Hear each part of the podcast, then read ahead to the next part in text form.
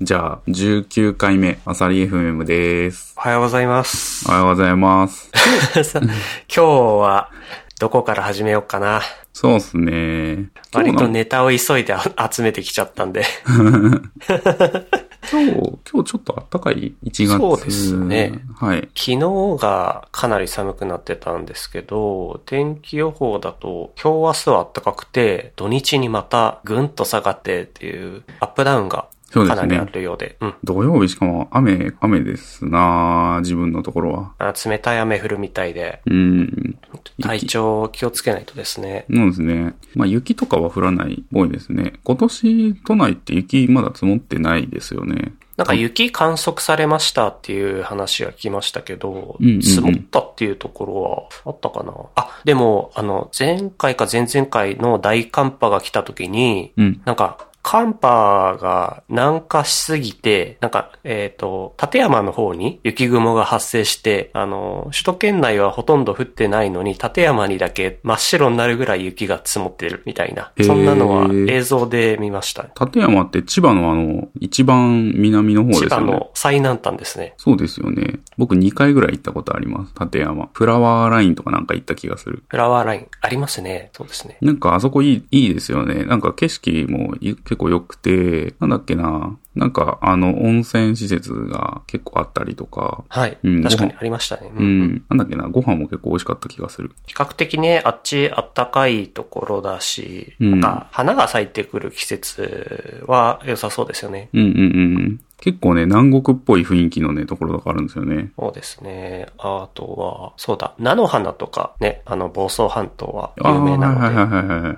えーと、2月、3月だからもう、もうすぐですよね。うん。まあ、今、GoTo っていうか、旅行できないですけど。できないですけど。うん。あー、で、季節的な話で言うと、もう、イチゴが始まりそうな季節だったりしますね。おー、確かに、イチゴ。確か2月ぐらいからもう、うんうん。いろんなところでイチゴ狩りできたりしますよね。うん。緊急事態宣言って、今のところ2月7日ぐらいまでですよ7ね。日まで。うん。いやーいやーですけど、十何日連続で重症者の数増えてるし、あ、そうなの ?Google 見よコロコロナ周りはまだまだ全然落ち着く感じがないですよね。う。うんうんうん。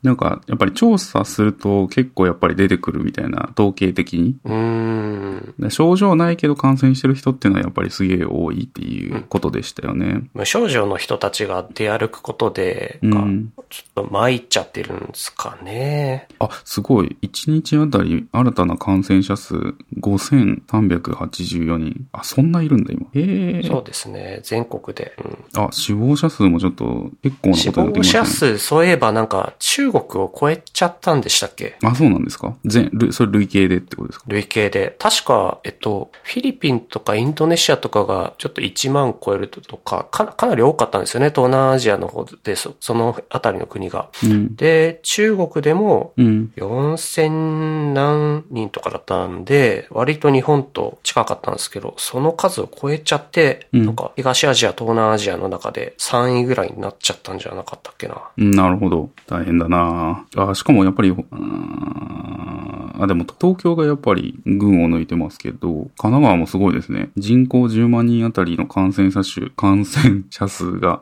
っぱり割合で言うと東京、都内とか、都内っていうか首都圏が多いですね。沖縄も多いな。うーうーんまあ全国民の10分の1は東京周辺にいますからね。まあそうですうね。ん。まあ割合で言うと、そうですね。都内になっちゃうだろうけど。あの、アメリカでワクチン接種始まりましたよね。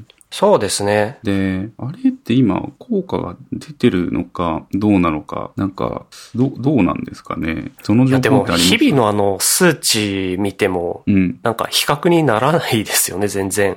はい。う今どれぐらいの人が接種したのかわからないですけど、あの、イスラエルは全国民のもう何割かが打て、あ、そうなんだ徐。々に、うんうん。うん、感染者数減ってるって数値出てるから、ワクチンの効果があるだろうってこう言われてんですけど、うんなんかアメリカの場合が、それを圧倒的に超えてく感染者数、まあ人口も多いですもんね。結構多いですもんね。へえ、なるほど。最初にイスラエルとかで試してるとかなのかな。ええ、人口のもう27%にワクチン接種がイスラエルでは完了しているみたいな話がありますね。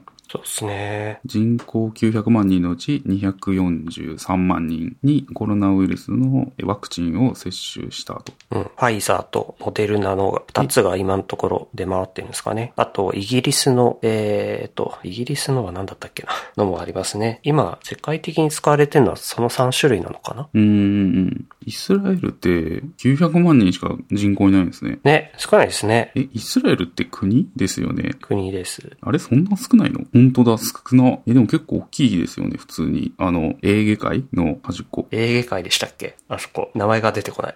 なんとなくの場所しか覚えてないですね。お、やばい、またバカがやってるラジオ。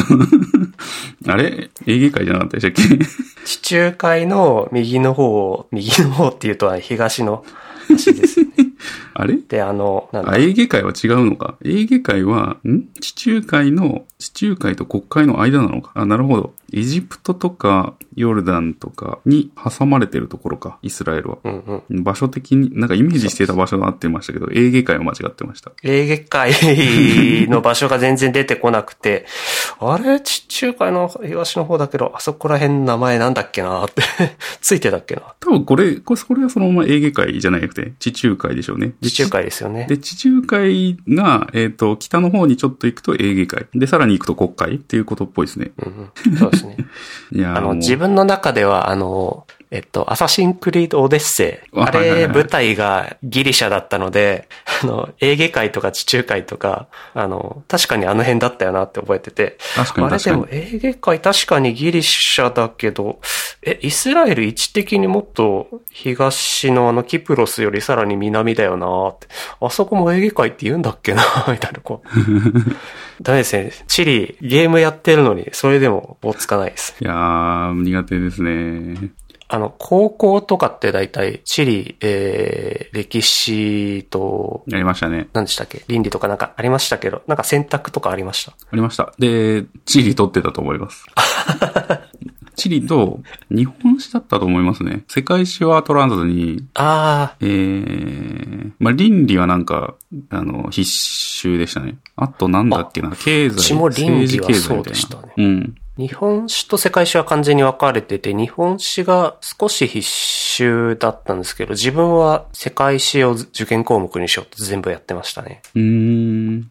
世界史難しいんですよね。なんか、順番があっちこっち行くじゃないですか。あの、日本史はまだ、えー、こう、時系列が一本なんですけど、世界史って時系列が、えー、中国のやつもあれば、エジプト系のやつもあれば、えー、ヨーロッパ系のやつもあれば、アメリカ系のやつもあるじゃないですか。はい、ありますね。エリアごとになんかそう取り上げていくっていうようなスタイルの教え方が多いから、まあ最初はそれで、うん。なんかその地域での、あの、流れ、歴史の流れを因果関係をこう、こうでこれが起こったからこうだよってこう繋げていくんですけど、割ともう受験近づいてきてから、あの、先生に教わったのは、やっぱりそこを同時に進行してて、で、特に世界的に、えっと、影響を及ぼした、うんえっと、モンゴルとかトルコとか、ああいうのが世界のどっかに影響を与えてるから、やっぱそういった大きな国の流れが、隣の、そのエリアでのえー何か出来事に影響してるみたいな、その横のつながりをところどころちゃんと把握しておきなさいみたいな教え方をされた記憶がありますね。なるほど。なんか最近世界史の本を、あのーまあ、か、えっ、と、奥さんっていう言い方が最近ポリコレ的に NG になりつつあるので、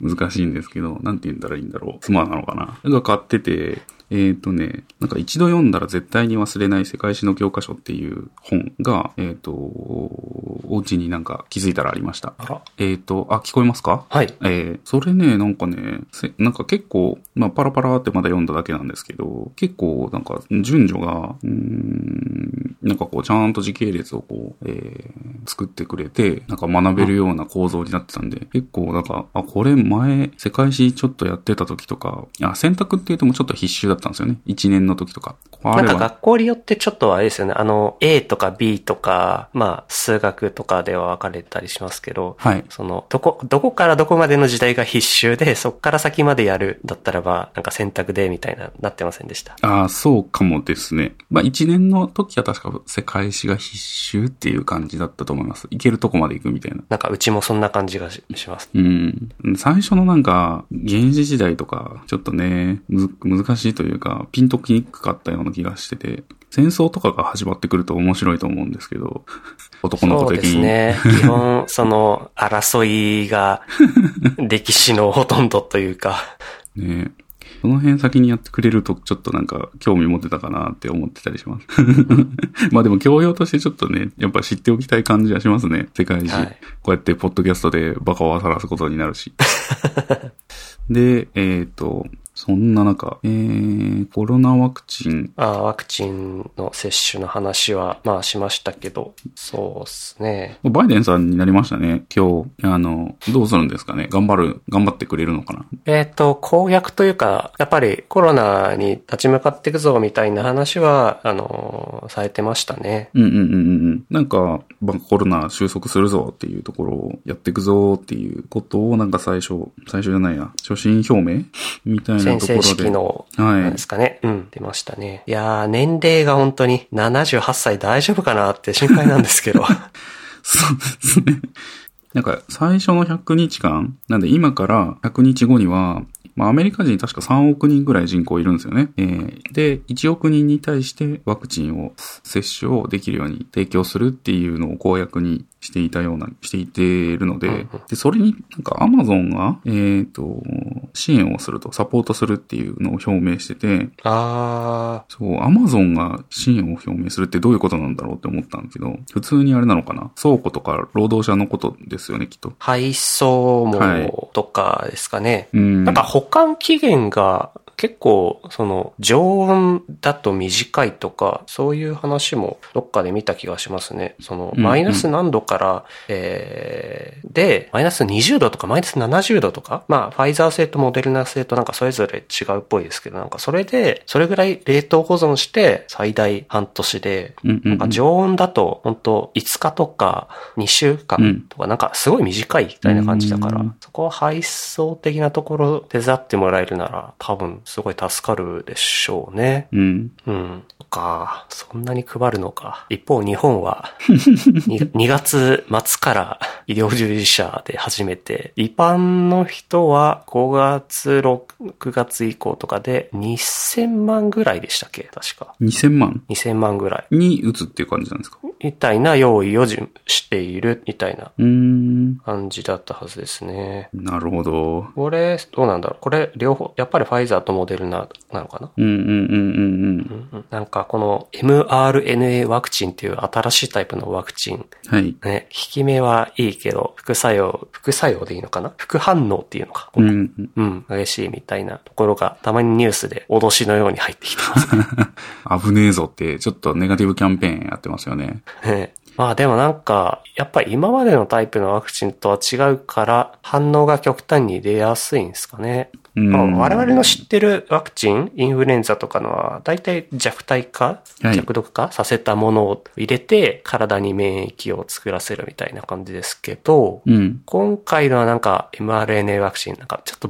自分もさらっと読んだだけでよくちゃんと説明できないんですけど、うん遺伝子情報をメッセージングするようなものうんうんうんうんうん。、で、これを打つと、ウイルスの、おうにはい、なんか、タンパク質をうん生み出すみたいな、生成、生成させろみたいな、そういった情報を伝達して、うんうんうんで、そのタンパク質をウイルスが生み出すことで、うん。うん。えー重症化とか発症の確率を下げるといほうう感じで、遺伝情報を渡すから人間の遺伝子に影響するのかみたいな質問に対して、うんいや、そういうところには影響しませんみたいなはいはいはいはいことを質問されてる方がいたのから読んで、うんうんうんうんうん。なんかその辺までは知ってたんですけど、うん。あのね、僕生物とかま、は、ま、取らなかったんですよ。理科、はい中理科高校で。高校で物理と科学と、えっ、と、生物と、ん地理だっけ地学が、えっ、と、高校の時選択だったんですよ。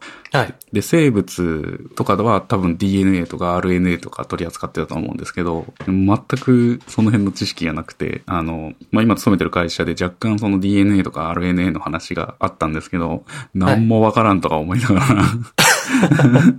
仕事してて、そう。あ、でもなんかその時ちょっと知った RNA とかっていうキーワードを聞いて、お、遺伝子の話かとかって思って、ちょっとね、なんかあの、あ、真剣ゼミで見たやつやみたいな感じの気持ちになりながら、このニュースを見たりしてました。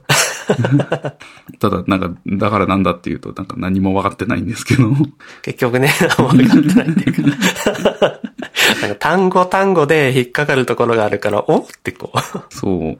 そう。それをきっかけになんか調べればいいんですけど、 調べると止めちゃったりしま すよね。いや、難しいんですよね。なんか、どのドキュメントも。YouTuber の人とかが RNA とかについてなんか喋ってほしいな。ヒカキンとか が。みんな RNA って知ってるかいつって。ね、まあ、ああいう方たちが解説してくれた方が多分テレビの番組でやるよりか、あの世代によっては分かりやすいでしょうね。そうですね。うん、多分結構な割と上の世代じゃないとテレビで見てるみたいな人出ると思うので、やっぱりて YouTube なのかうんな。そうなんですよね。うんテレビなテレビな 買おうかななんかマジで本当に情報最近もう知らなすぎて、テレビ見た方がいいんじゃないかなって思うようになってて、俺も最近。本当偏ってきますよね。うん。うん。うんとそうです。あの、それで前回か前々回か Google ニュースいいよねみたいな話したと思うんですけど、はいそれからどうですか Google ニュースの利用とかは。いや、全然使ってなくて。 通知をオンにしたら使うのかな、これ。うーん。まあ、ニュースはいて、なんか、み見えてるというか、なんか、見えてる風なんですよね、今。うん見てるけど、なんかもう流してるだけというか、だから頭に入れてないというか。まあ見出しだけ読んで流すとか。そうそうそうそう。よくわかんないでですね。そうっすよね。なんかテレビだとやっぱり情報をどんどんプッシュしてくるから、まあ、だらだら見てるだけでもなんか繰り返し繰り返しいろんなところで、まあね、あの、言われるせいで、なんとなく頭に入ってきますけど、今こう、プル型だから、見出し 見て、なんかピンとこなかったら流しちゃう。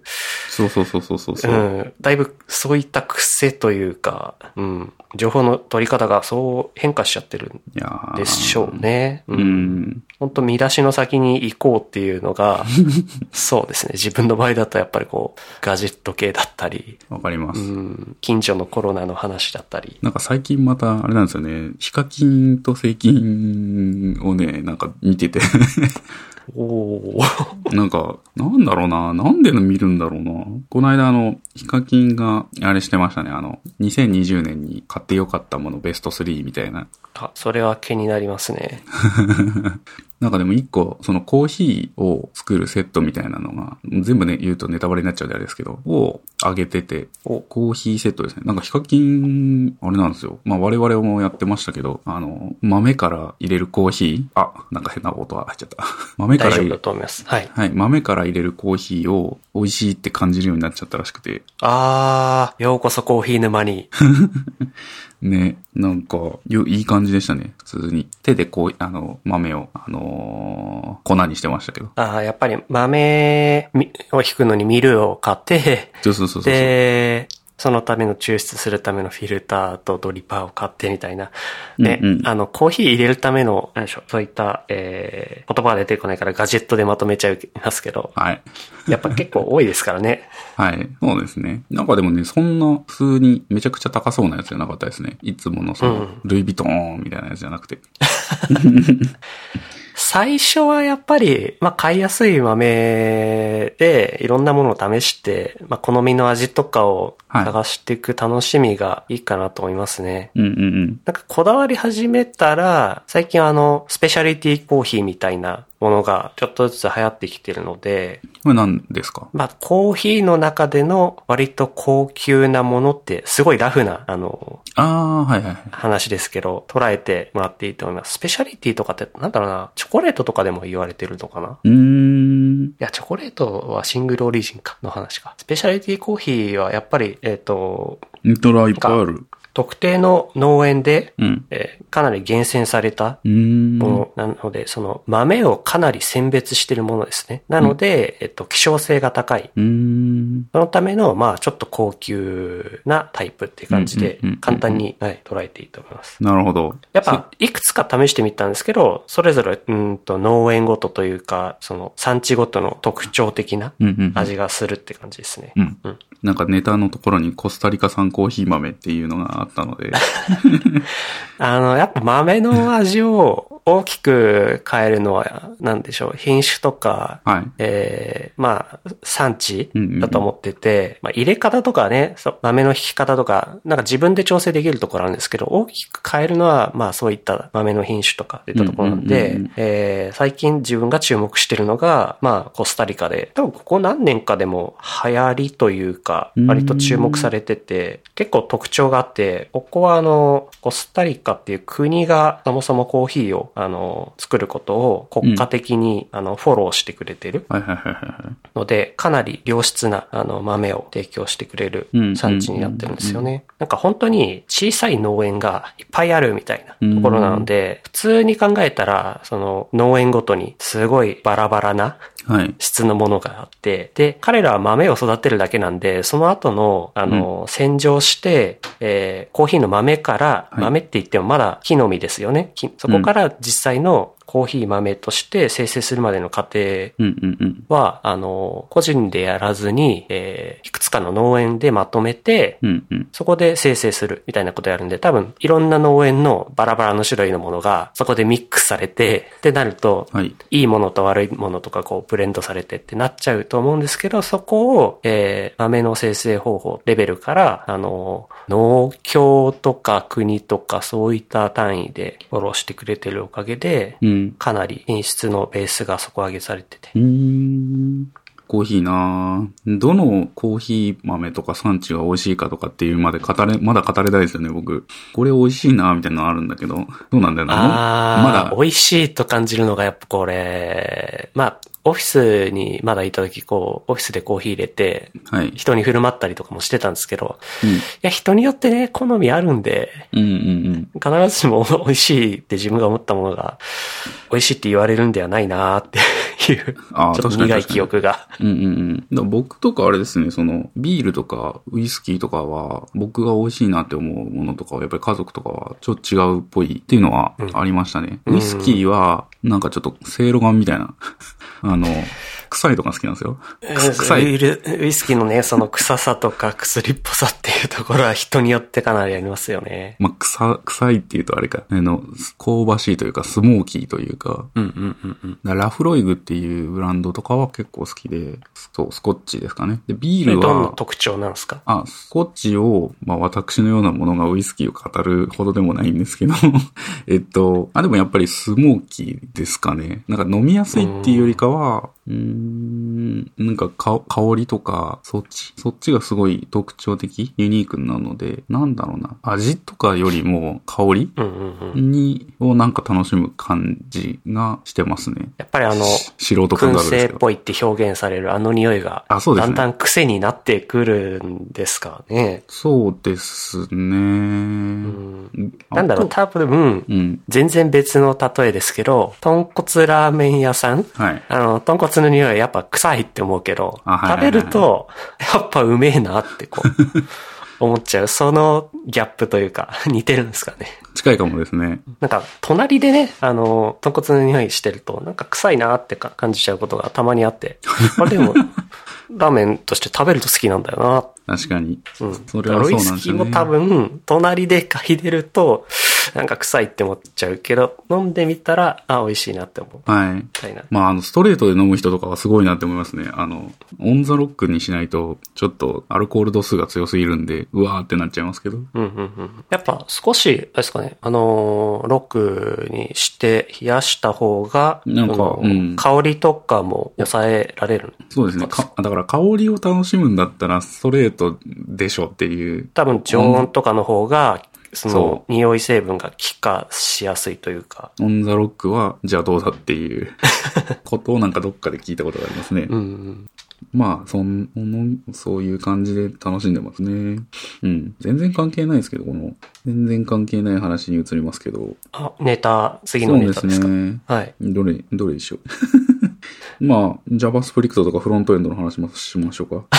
うん、珍あ、珍ししまくすか。これ、ネタ帳的にはもう、前々回ぐらいに用意してたんですけど、はい。なんか気づいたら割と、あの、日本のメディアでも取り上げられるぐらいなそうです時期ね。になってしまい、ステートオブ JavaScript 2020。まあ2020なんでね、うん。もう去年の、そうですね。これもう、ここ何年かね、あのーやってくださってるので、はい毎年自分もアンケートが来てたら答えて、うん。うん、すが面白いっすよね。あサラリーとか、はいなんか、うん、ジェンダーとか、なんか、割と日本の回答者が少ないので、うん。世界的にはこういう感じだよっていうのはをいざっくり眺めて、そうですね。まあ、アンケートに答えるような人っていうバイアスもあるはあるけど、まあ多分、あそうですね。うんで、エッジな人というか、こういう、まあ OSS とかに貢献してる度合いも高い人たちっていうところなので、こまあここに書いてある、ここのアンケートに回答してるような人がなんか業界をまあ牽引している感じはしてるので、まあ無視できないですよね。うんうんうんえーそうですね。まあやっぱりタイプスプリックとか、オルト JS の中では人気っぽいと。もうエルムとか、エルム、懐かしいですね。エルムとか懐かしいですね。でもこれ一応2位で利用率6%なんですね。まあタイプスプリックとダントツで78%で1位ですけど。こ国内でも使ってるところがあるっていう記事は読んだことありますね。自分も、えっ、と、もともとエルムの、えー概念がいいみたいな話が、リダックス、フラックスだったかうん。なが、もともと参考にしたのがこのエルムのあー、なんかそんなこシと聞ステいたこムとで、がある気がする。うんはい。なんか、ラックスとかリダックスとか、あたりをこう、勉強するときに、あ、じゃあちょっと原点的なところのものを触ってみようかなと思って、エルムに一時期触ってたことありましたね。うんうんうんうんうんピュアスクリプトって初めて聞きました。うわー、なんかこれ今シンタックス見てるんですけど。うーん、なんか不思議だな。いやー、ちょっとわかんないな、これ は。あんまり好きになれそうにまだない雰囲気が漂っているな。なんだろうな、これ。うん。まあ、っていうのもあると。なんか、新しい言語なんですよね、結構ね。うーん。ここ2、3年ぐらいで出てきたのかな。そう、みたいですね。うん。やっぱ海外の記事で何回か取り上げられてるのは見た覚えがあるんですが、全然自分としてもピンとこなかったので、ピュアスクリプトブック。うーなんうん、でもまあ、どう、どうなんでしょうね。多分、一個いいのってやっぱりどこかの言語に近い、えー、言語っぽく作られてるんでしょうね、きっと。うんうんうんやっぱりなんか思想的にこの言語が好きでそこに寄せていくみたいなのが言語設計者の中であって、うんうん。これは、関数を定なん義だするとろうき、と何かを、何を元にしてるのか僕は、僕ちょっと見たことないかもですね。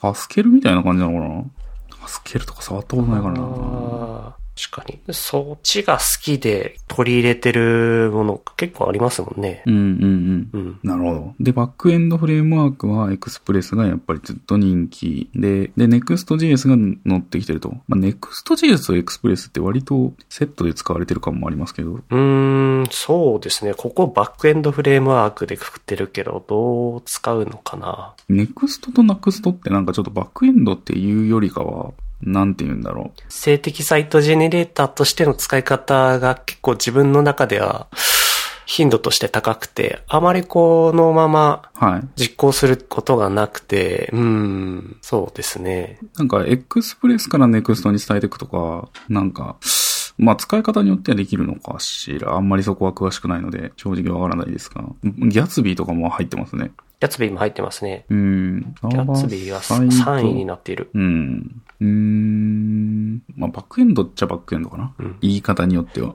そうですね。でも、あれうーん、パスティファイとか、ネストとか、はいこっちの方がね、うん、高いかな、実際うにん、うは。ん、うん。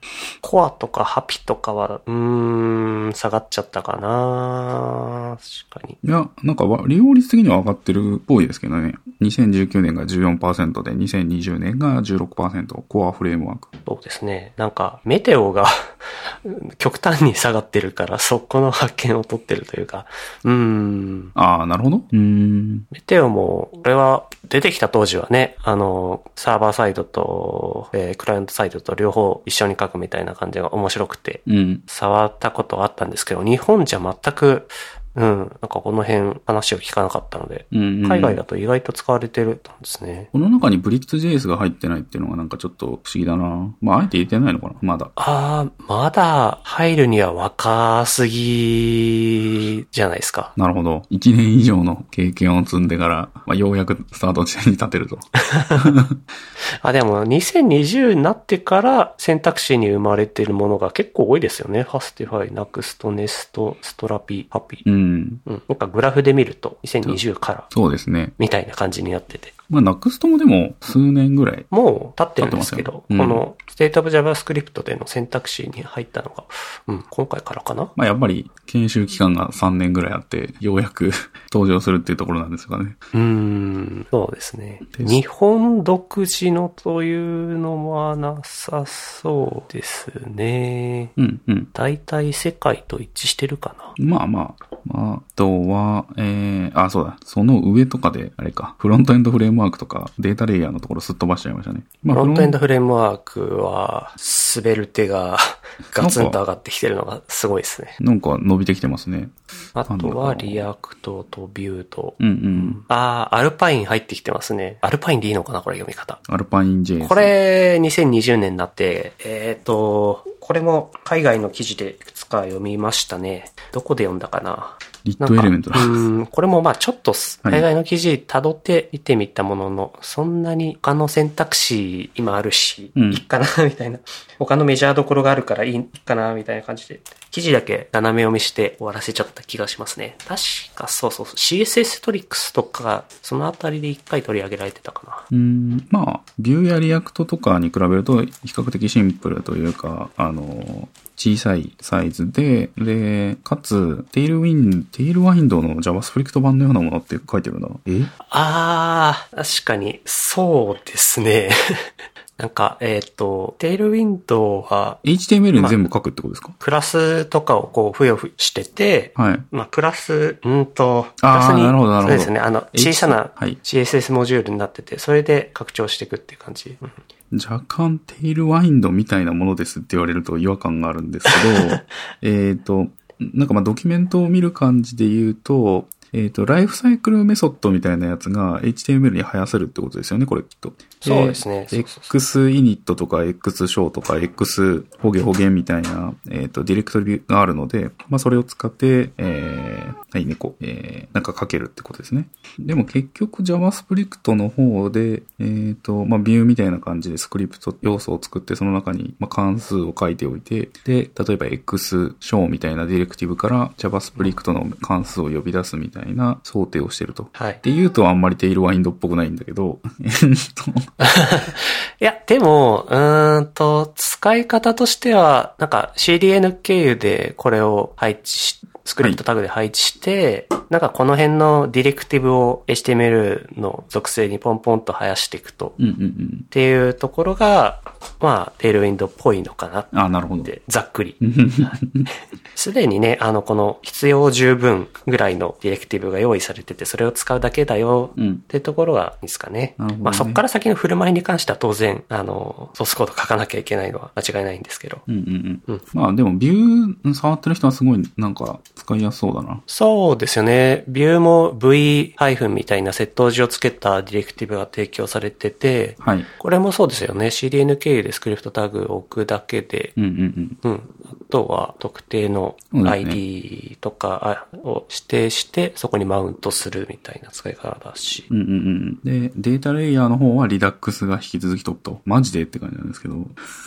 僕最うー近ん、ここ、あれですよね。あの、フまあックスが、まあ、選択肢に入れるにはなんか、またちょっと概念として違うから入ってなかったのかな。まあそうでしょうね。まあ、リダックス、グローバルで引き回すデータストアみたいなやつは、リダックスにしといてみたいなところでしょうね。で、コンポーネントの中でデータを、えー、なんかまあ、切り替えるみたいなのは、ユーズステートとか使うみたいな感じでしょうね。まあ、リアクトで言う。で、最近ね、なんかリコイルっていうデータストア用のそのライブラリがあって、これが結構使いやすいんですよね、個人的に。ほうほうほうほう。えっ、と、これもリアクトで使うものでしたっけあ、リコイルは、まあそうですね、ビュー確か系だったら Facebook 製、あそう Facebook すそう製でそしうたよね、これも。うんうん確かそうだそう。ビュー、ビューで作るときは多分まあビュー X かなとは思うんですけど、もちろん。うーん、リアクトで作るときは最近だったらリコイル選択してもいいかなっていうふうに思って、まあちょっとした Web アプリとかリコイルで作ったりしてましたね。もうリダックス使わずに。別の案件とかだとリダックス使っ、まだまだ使ってるので、やっぱめんどくさいなとか思いながら。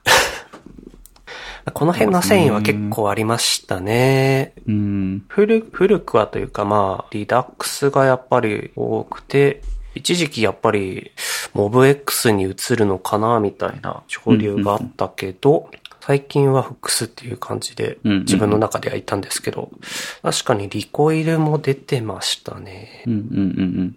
そん、まあ。これ、うんそっか、リコイルも去年でしたっけあ記憶に新しいのでそうですね去去年ですね。うんまだ研まだ修選期間っ択肢には出てきてな さそう。検証期間。て感じだかな。まあ、あとテストとかビルドツールとか、モバイルデスクトップとかありますけど、まあ、だんだんちょっと時間もいい感じになってきたので、この辺にしときますかね。あ、そうしますか。うん。はい。そんなところ。まあ、なんか、来週また、この辺を、続きをやってもいいかな。続きか。らそうですね見。てみますか。なかなか技術ネタが出てこないので、前半は、 もう本当にコロナの話に。我々日本のエンジニアだとちょっと世界とは違ってるところとか、そうですね。はい。我々の近くではこの辺りがよく使われてるとか、 まあちょっと違いがあるのを情報として埋めていくか。はい。ってな感じですね。はい。はいじゃあ、今週もお疲れ様でした。はい。ありがとうござあいりがましとうございたまし。た。アサリ FM